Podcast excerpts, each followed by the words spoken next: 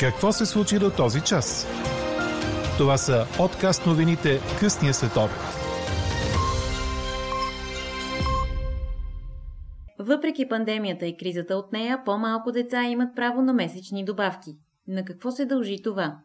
На фона на скандала, предизвикан от внука му за расизъм в кралския двор, 99-годишният принц Филип бе успешно изписан от болница. Образът на Иванка Корвуазие, популярен в социалните мрежи у нас, стигна и до голямата сцена на младежкия театър. Говори Дирбеге. Добър ден, аз съм Елза Тодорова. Чуйте подкаст новините в късния следобед на 16 март. След дъждовния вторник, сряда ще ни посрещне с минимални температури от 0 до 5-6 градуса. Ще остане облачно. Преваляванията обаче ще отслабнат и прекъсват, по-значителни ще бъдат валежите в източните райони и по Черноморието. Ще остане ветровито, с умерен и силен северо-западен вятър. Температурите след обед ще достигнат от 5 до 10 градуса, като малко по-низки ще са по високите западни полета. Такава е прогнозата на синоптика на Дир подкаст Иво Некитов. Въпреки пандемията и кризата, в която много семейства у нас останаха без работа и доходи през изминалата година, броят на децата, които имат право на месечни детски добавки е намалял с над 10 000. Данните са предоставени на ДИРБГ от Агенцията за социално подпомагане. Сред причините за това намаление могат да са повишаването на доходите на родителите или това, че децата са навършили пълнолетие и са завършили средното си образование, с което тяхното право да бъдат подпомагани от държавата приключва. Двама души са задържани след операцията срещу производство на фалшиви евро и долари на МВР и Софийската градска прокуратура. В ареста за 72 часа са 48 годишен мъж, който е печатал милиони фалшиви евро на територията на Софийски университет и 54 годишна жена. Двамата нямат криминални прояви и не са осъждани. Те са част от по-сериозна мрежа на трафик за фалшиви пари за Украина и Западна Европа, съобщиха на специален брифинг от градската прокуратура в София. Все още не е известно дали университетските власти са били наясно с извършваната дейност. Иззетите фалшиви банкноти са 4 милиона долара и 3 милиона и 600 хиляди евро.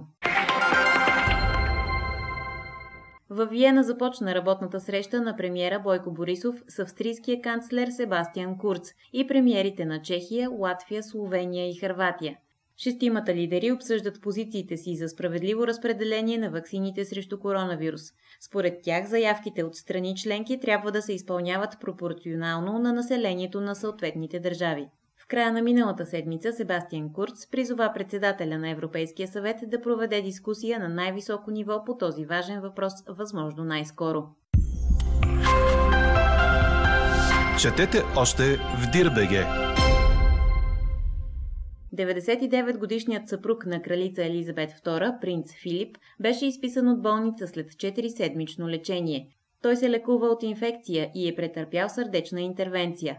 Принц Филип беше прият в болница на 16 февруари, след като се почувствал неразположен. Състоянието му не е свързано с COVID-19. Междувременно 94-годишната кралица все още изпълнява задълженията си по видеовръзка. Чухте подкаст новините на Дирбеге. Подробно по темите в подкаста четете в Дирбеге. Какво ни впечатли преди малко? Най-новият спектакъл на режисьора Васил Дуев Тайк Иванка Корвозие на Три морета ще гостува на голямата сцена в Младежкия театър утре вечер – това съобщават от Габровския драматичен театър, чиято е продукцията създадена по текстове на популярната в социалните мрежи авторка. Сценичната адаптация и оформянето на сценичната среда са на режисьора. За него Иванка Курвуазие е събирателен образ на българите, преживели времето от началото на промените у нас до днешния си статут на граждани на Европейския съюз. Спектакълът обхваща последните 30 години от най-новата ни история, в която според автора отеква и неизказаното ехо на прехода. Участват актьорите Силвия Боева, Адриана Димова, Магдалена Славчева и Тони Христова. Музикалното оформление също е на режисьора, който използва музика от 90-те години на 20 век. А какво ще кажете за това?